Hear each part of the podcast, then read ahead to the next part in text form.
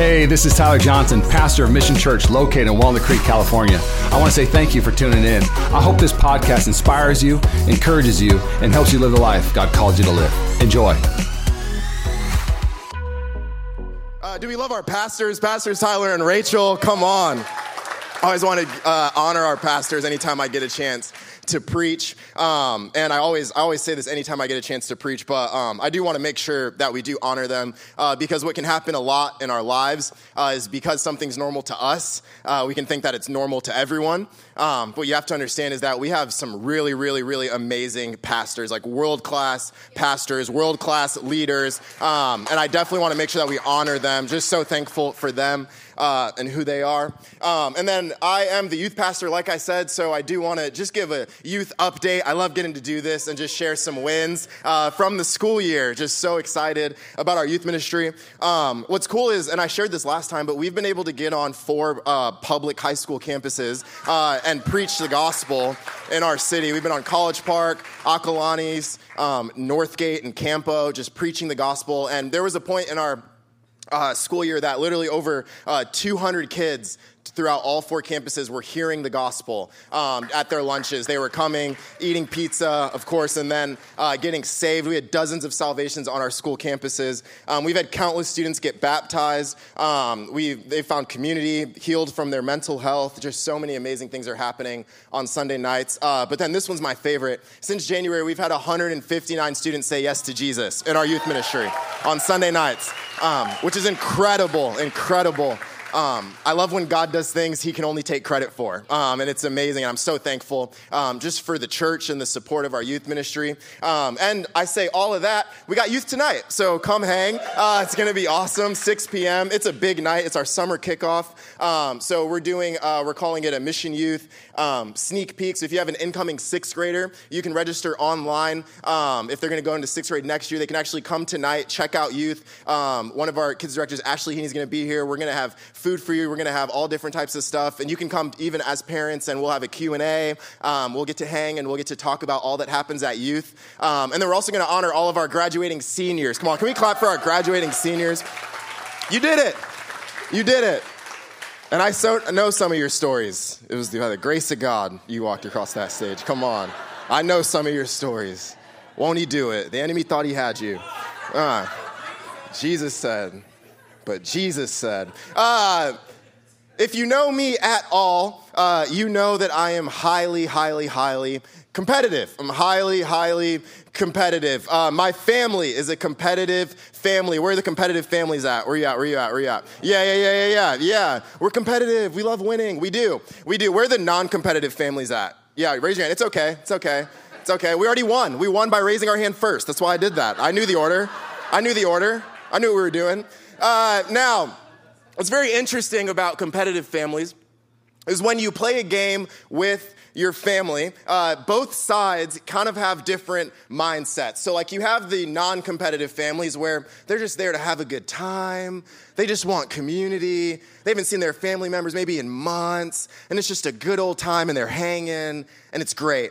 Uh, and then you have the other side where it's about domination. Like, it's literally like, I am going to win this game of Monopoly no matter what it takes. Like, like a lot of people have a line between where it's like, hey, this is my line between I know that like a fight's gonna happen in the family, uh, but I also know that if I do this move, then I can win. Um, I don't have that line. Like that line, it's, there, there is no line for me. Uh, I'm like, I, I, calculate, okay, how long is this fight gonna last? Even like, like okay, uh, uh 30 minutes, I can deal with it. You're skipped again. Like, I'm literally like that guy. I'm that guy for sure. Uh, now, the reason why this matters is because your goal in the game, your goal when you're playing games with your family, it, it, controls everything, right? So it controls how you operate, it controls how you talk to people. I don't know if you've ever yelled during a game. Uh, we call it in our, in our apartment game mad. Uh, like there's game mad and then there's real mad. Like we're not really mad, but we kind of are. But it's, it's, game mad. It's game mad. I'm just mad at the game. Uh,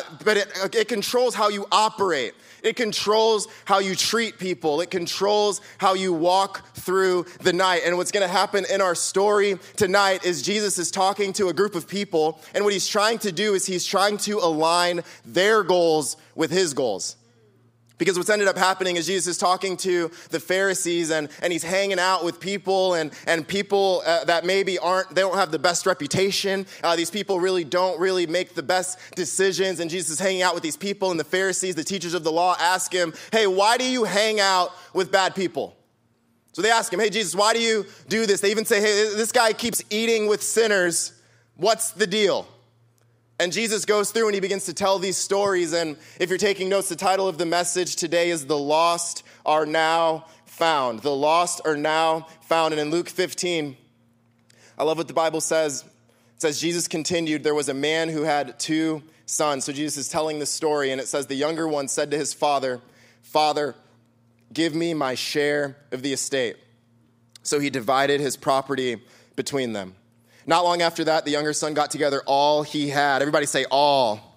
Set off for a distant country and there squandered his wealth in wild living. After he had spent everything, there was a severe famine in that country and he began to be in need. So he went and hired himself out to a citizen of that country who sent him to his fields to feed pigs. He longed to fill his stomach with the pods that his pigs were eating, but no one gave him anything. Everybody say anything. Let's pray one more time before we get into the message. God, I thank you that you're a God that wants the lost found. That you're a God that when we're lost, you don't uh, just watch us, you don't just spectate, but you come and find us. So, God, I thank you that we would just realize that today, and I pray over anyone uh, who maybe feels as though they're lost. Would you help us to realize that you are with us, that you are for us, and you have a plan for our lives? In Jesus' name. And everyone said? Uh, now, who in here is very impatient? Who in here is very impatient? Just impatient. It's okay. It's okay. It's okay. I promise. I promise. I, I, I, tell our students this a lot. Our church is a Planet Fitness church. No judgment zone. All right. No judgment zone. Uh, I don't know about you, but at Planet Fitness, they even hand out pizza. They really don't judge you there. Like, hey, I'm working out pizza. Like it's cool. It's cool. So raise your hand again. Who in here is impatient? It's okay. It's okay. Um, now, uh, I have looked up some statistics that show that honestly, all of us are impatient. All of us. All of us are impatient. Uh, the first one, there was a study that was done. Uh, 96% of Americans will knowingly consume extremely hot food or drink that burns their mouth. Who in here has ever? Yeah, yeah, yeah. It's okay. There's 96. So if you're not raising your hand, we love you. Um, but that means 96% of us have literally even heard, hey, hey, don't drink it yet. It's a little hot. Okay, okay, okay. like, like anyone ever done this? Anyone, anyone, anyone. Like literally, and then here's what's crazy 63% do so frequently. That means that you're doing it every day, almost every day. I know it's gonna be hot, but I need it. I need it now. I need it now. The next one is more than half of Americans hang up the phone after being on hold for one minute or less. Anyone? Anyone? Yeah. That means that, that means that you're literally on the phone. Hey, I'm so sorry. Can I just put you on hold for a second? Yeah, yeah, yeah, of course, of course. Click, like, no, like, more than not even a minute, uh, nearly a third. And, and now I'm, I'm about to be 30, so I can talk about the younger generation. Like, yeah, 18 to 24, the young ones. Uh, wait less than one second before bypassing a slow walker. Like, who in here, like, you don't like when people walk in front of you that's slow? Yeah, yeah, yeah. Less than a second. So you're walking, that means you take one look and it's like, nope, I'm good. I'm good. I'm good. I gotta get around the mall. Uh, this is my favorite one. When waiting for a table at a restaurant, nearly a quarter of respondents ages 18 to 24 wait less than one minute before approaching the host again. Before approaching the host again. So, hey, oh, we're so glad you're here. Your, your table, it's gonna be ready in a second. Oh, that's awesome, that's awesome, that's awesome. Is my table ready yet? We've been waiting forever. We are impatient people. We are impatient people. Why? Because we want what we want when we want it, and we want it right now. Give it to me right now. I don't want to wait. I want it now. And this is where the son in this story is. You see, what ends up happening is he goes to his father and he says, Hey, hey, father, I want my inheritance. Now, if you know anything about inheritances, which we, we live in the Bay Area, so I'm sure that most of you do, uh, that what this means. oh, was that? I'm gonna pull that one out of the. I didn't know that wasn't. That's not an insult. It's a great area. Jeez. That wasn't an insult. It's a compliment. Well done. Uh, You don't get the inheritance until after the person that owns it dies. So, what he's saying is, hey, dad, I don't really care about your life. I don't really care about what you've done for me. I don't really care about the things that you've given me. I want what I want when I want it, and I want it now. And this is how you and I will live our lives. I don't want to wait till I'm older. I want it now. I don't want to wait till I'm married. I, I, want it now. I don't want to wait for that promotion. I want it now. And what we'll do is we'll live life with no structure and we'll live life with no guidance and we'll live life with no, everybody say, boundaries. For point number one, write this down. Lost people live without boundaries. Lost people live without boundaries. The Bible says he spent everything, he spent whatever. He wasn't processing how much he was spending. He wasn't processing the amount. He wasn't processing where it was going. He wasn't processing how much was left. He spent everything. He spent it wherever. He spent it whenever. He spent it however. And this is how you and I will live our lives. We'll just date whoever. We'll just work wherever. We'll just say whatever. We'll just live life with no boundaries. Why is this important? I tell this to our students all the time. Anything in your life that does not have boundaries is dangerous. Anything. And I'll even do this illustration with them and I'll say, okay, who in here likes ice cream? And all the students will be like, yeah, we love it. And I'm like, okay, okay. Who in here would be pumped if after service I was like, uh, we got you free ice cream outside? And all the students are like, yes best youth pastor ever. And I'm like, yeah. Now, who in here would still be just as pumped if I said, for the rest of your lives, all you can eat is ice cream? And all the kids are like, ew, except for the middle school boys who were like, cool. And I'm like, okay. you don't get it. You're ruining the illustration. Uh, why? Because anything in your life that does not have boundaries is dangerous. We even see this. Who in here has ever seen the movie Supersize Me? Anyone? Yeah, yeah. They used to show this uh, in school. I don't know if they do anymore, but basically, what happened is this guy says, Hey, I'm gonna do an experiment. And for a certain amount of time, all I'm gonna do is I'm gonna eat McDonald's for breakfast, for lunch, and for dinner. Yeah, disgusting. So he, he does this, and it's, and it's gross, and, he, and they do this whole documentary on it, and they show this in class. And, and then, obviously, after certain amount of time goes by, he goes to the doctor, and the doctor's like, hey, uh, if you keep doing this, you're gonna die. And he's like, and he just gets so devastated, like, oh, this is my life's work. Like, how? And he's like shocked. He's shocked at, at the condition that he's left in. He ate whatever he wanted, he lived however he wanted, and he's shocked at the condition that it left him in. And what's very interesting is that you and I will eat whatever we want from the world. We'll eat whatever we want from culture. We'll eat whatever we want from the media, and then we're shocked at the condition that it's left us in. We're shocked at the anxiety that it's left us in. We're shocked at the depression. We're shocked at the addiction. We're shocked at the condition that it's left us in. Lost people live without boundaries. Therefore, point number two lost people are never satisfied. Lost people are never satisfied. He spent everything, and what does the Bible say? It left him hungry. It says he spent everything, and yet he's starving. What living for the world is like is it's like imagine you just finished a long day at work and imagine you like killed it. Like you ever had one of those days where you're like, I killed it at work, I crushed it, and you worked so hard and it was awesome, and you even worked through lunch. You, you were like, I'm, I'm going the extra mile today. And then you get home and you're there and you look on the dinner table and your favorite meal is there. I want you to think about your favorite meal and you're starving and you're like, oh, I, I worked hard, I earned this meal. And then all of a sudden you take a bite, and every time that you take a bite, you're hungrier than when you first got there. And this is exactly how sin operates in our lives that it tells you, oh, wow, this is gonna fulfill me. Wow, this is gonna fill my appetite. And yet it leaves you hungrier than when you first started. It leaves you more addicted than when you first started. It leaves you more anxious than when you first started. The Bible even talks about this in Proverbs. It says, An appetite for good brings much satisfaction, but the belly of the wicked always wants more. It says it always wants more. You always need more. You always desire more. This is how it works is that you think, oh, I just got to get it out of my system. I just have to do this. But uh, and then what happens? You want more. And then it becomes a part of your habits. And then it becomes a part of your life. And then it becomes a part of who you are to the point that you cannot say no to it. And can I give you some truth? If you cannot say no to it, you're a slave to it. If you cannot say no to your job, you're a slave to your job. If you cannot say no to your kids, you're a slave to your kids.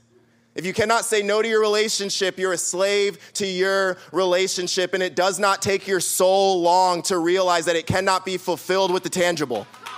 It doesn't. It doesn't take your soul long to realize that the things of this world will not fill you. Why? Because just because it helps you in the moment doesn't mean it's going to heal you in the future.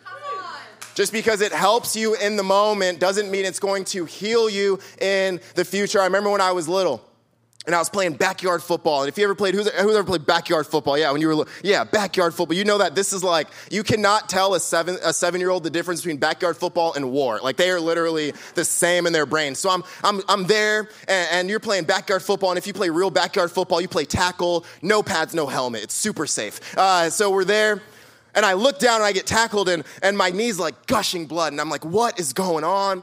And I realized that we had lived in an apartment complex. I landed on a bottle cap when I got tackled and it got stuck in my knee.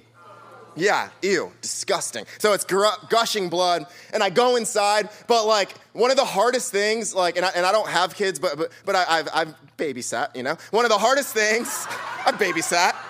I've watched. I have nephews and nieces. Uh, one of the hardest things, at least when you're babysitting, uh, is to get your kid out of play mode. Like, like they're still, like I'm still in like backyard football mode. Like, like you, you would think that what the reality was was I had to go inside because my leg was gushing. But in my mind, I just went into the tunnel and I'm talking to a trainer, not my mom. So I'm literally like, all right, I got to get back out there. My team needs me. Like she's, she's like, no, we need to slow down. And it's gushing blood and, and she's cleaning it. And I'm like, mom, just throw a band-aid on it. And she's like, you can't. You're bleeding bleeding. Like it's this terrible. Like I have to clean it. And a lot of us in our lives, what we'll do is we'll have open wounds. And what we'll do is we'll go to the things of this world and we'll just put a band-aid on it. We'll just, we'll just put a band-aid on it. What happens when you're maybe stressed out and you go to a vice? What are you doing? You're putting a band-aid on an open wound. What happens when you're hurting and you run to something? What are you doing? You're putting a band aid on an open wound. Why is this a problem? Because band aids do not heal wounds, they only cover them. So you have to understand today is band-aids do not heal wounds, they only cover them. So what happens is we'll put band-aids on open wounds. He spent everything and it left him hungry. He spent everything trying to fulfill himself for the world and it left him empty. Why? Because lost people live with no boundaries, so lost people are never satisfied.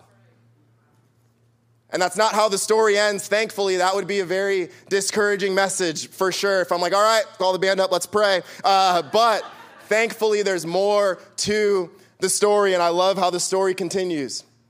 It says, when he came to his senses, he said, How many of my father's hired servants have food to spare, and here I am starving to death?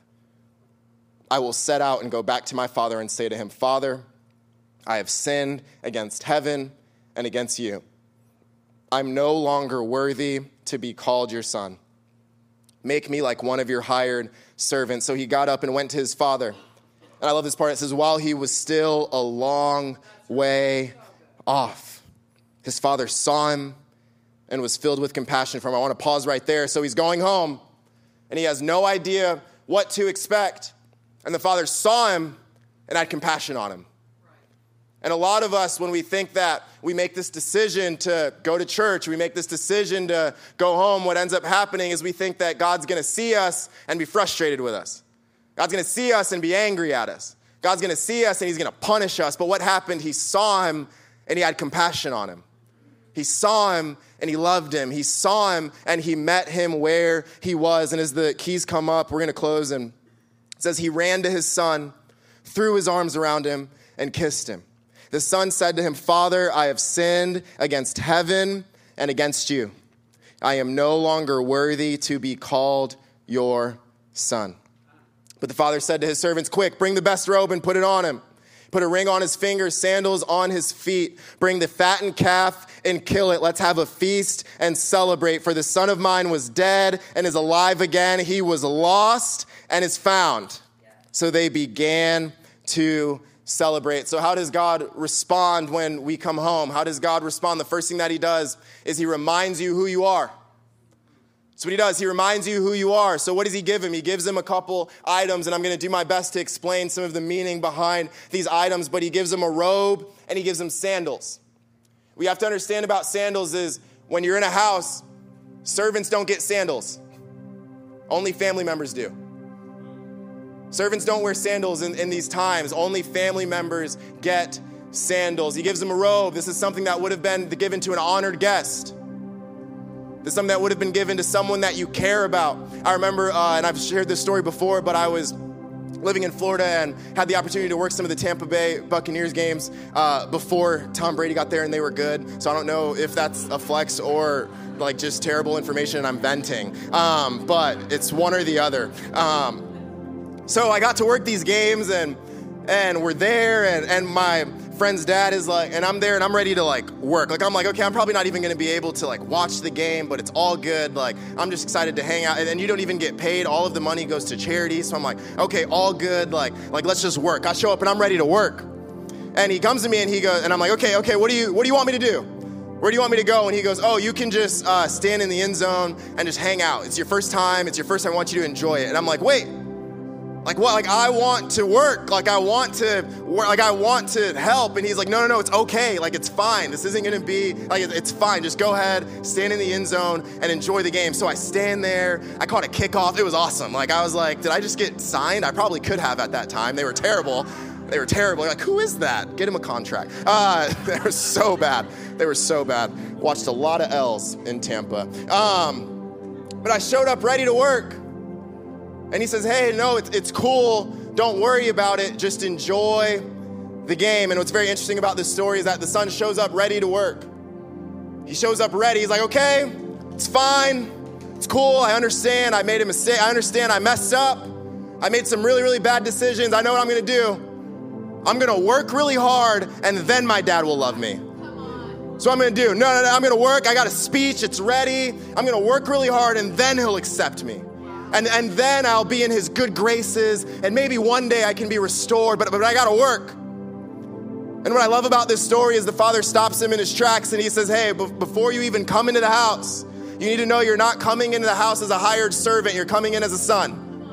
You're not coming into the house to work for my love. You're coming into the house to enjoy my love. You're coming in the house to enjoy my grace. You're coming in the house to enjoy my peace. It is not supposed to be worked for, it is supposed to be given. One of the biggest lies of the enemy and what he wants you to believe is that you're having an identity crisis. I don't know who I am. I don't know. God, I struggled. God, I'm here. I, I made some mistakes. I don't know. I don't know who I am anymore. Do you love me? Do you not? I know I have to work. I have to work, and then you'll love me. I, I don't know. I don't know who I am anymore. And yet, what happens is we have to be able to stand on Scripture. We have to be able to stand on the Word of God and say, hey, I'm not here in order to strive, but I'm here in order to receive. Can I encourage you, if you had to work for anything, there was no reason for Jesus to go to the cross. What did he say? It is finished. What was finished? Striving. What was finished? The work. He reminds you who you are. And the last thing is he restores you. And he gives him this ring. And what happens is this ring would have been a signet ring. So he gives him this ring, and this ring has a ton of meaning it has a ton of stuff going on about this ring, but one of the things that I found very interesting about this ring is that you can now approve transactions on behalf of the family. So, what is the thing that the son lost? Somebody just yell it out. What do you lose? Money. And what was the thing that the father restored to him? Money. Why? Because when you return to the father, when you return home, he has the ability to restore everything that you lost while you were living for the world. He has the ability to restore everything that you lost. Have you lost your purity? God can restore that this morning. Have you lost your confidence? God can restore that this morning. Have you lost everything? God can restore that this morning. We serve a God that does not want to say, Hey, I know that you lost some things, but then you have to work to get it back. But He says, No, no, I'm meeting you while you're a long way off. So, are you a long way off from God this morning? Have you done some things? Is the distance between you and God far? Can I give you some good news? That distance doesn't have to be traveled by you. But while you were a long way off, but while you were still in your sin, but while you were still smelling like pigs, while you still had nothing, while you had no shoes on, while you had no robe, God met you where you were and He loved you and He cared for you and He gave you everything. Come on, is anyone thankful for the love of God this morning? Come on, is anyone thankful for the grace of God this morning? Is anyone thankful you're not where you should be? Is anyone thankful you're not where you could be? But by the grace of God, what does He do? He reminds you who you are and he restores you. So, why does this matter? We ask this question every single week at youth. Why does this matter? And I love the action point of this. It says, What did he do? He came to his senses. It says he came to his senses. And what did he do? He got up and he went to the Father. Can I encourage you? The difference between you being lost and the difference between you being found is not the distance between you and God, but it's are you willing to get up and go to the Father? See, the distance doesn't matter because the distance isn't traveled by you. But what did he have to do? He had to come to his senses. He had to say, okay, okay, I'm willing to go home. You see, I've seen a lot of people get lost because of their desires, but a lot of people stay lost because of insecurity. I don't know how my dad's gonna react. I don't know. I don't know what he's gonna say. I don't know what's gonna happen, but can I encourage you? When you decide, I wanna come home, when you decide, I wanna be a part of the things of God, what does he do? He reminds you who you are and he restores you. You don't have to stay feeding pigs. You don't have to stay in the slop. But you can come home to the Father. Let's stand to our feet. We're going to pray today. We ask this question every single week here at Mission Church. And if you're here and you've never given your heart to Jesus, at our youth ministry, we say this means two things. The first one is Jesus, I want you in my life. Say that there are things in my life that are going on that I don't want to try to continue to strive for and work on for my own but I want to accept a Savior. And the second thing is just I want you in my heart that I'm lost, that I don't know where I'm going, I don't know what I'm doing, but I'm willing to come home. And if that's you with every head bowed and every eye closed, I'm going to count to three, and I'd love for you to just raise your hand. We're not going to ask you your story. We're not going to ask you to share anything. We just want to know who we're praying for. If that's you on the count of three, just go ahead and raise your hand. One, two, three. It's awesome. It's awesome. Anyone else? Give you a couple more seconds. You can look up at me. We're going to pray this prayer. It's called the sinner's prayer. And the reason why we prayed is because we believe that we're all sinners saved by grace. So repeat after me say, Dear Jesus, come into my life, make me brand new, forgive me of my past, as I choose today to make you Lord of my life for the rest of my life. And God, I thank you that your word tells us that we're new creations, that the old has passed away and that the new has come. So I thank you for moments like this that remind us that we're not just new, but we're made new by your grace, we're made new by your mercy, and we're made new by your love. God, I pray over anyone in here who feels lost, who feels as though they're, they're just feeding pigs. They've given everything. God, would you remind us that we can come to our senses and go home? And that the minute that we take a step towards you, you come across the galaxies to meet us. The minute that we walk towards you, you come across the galaxies and you celebrate. It's not to punish, it's not to judge, but it's to say the lost are now found. Thank you, God, for the grace that you've poured into our lives. In Jesus' name, and everyone said, Thanks again for listening to the Mission Church podcast. If you enjoyed it, make sure you subscribe so you can keep up on our weekly sermons. If you're in the Bay Area, we invite you to come join us on Sundays. You can find all the details on our website at missionchurchca.com. Again, thanks so much for listening, and we hope to see you soon.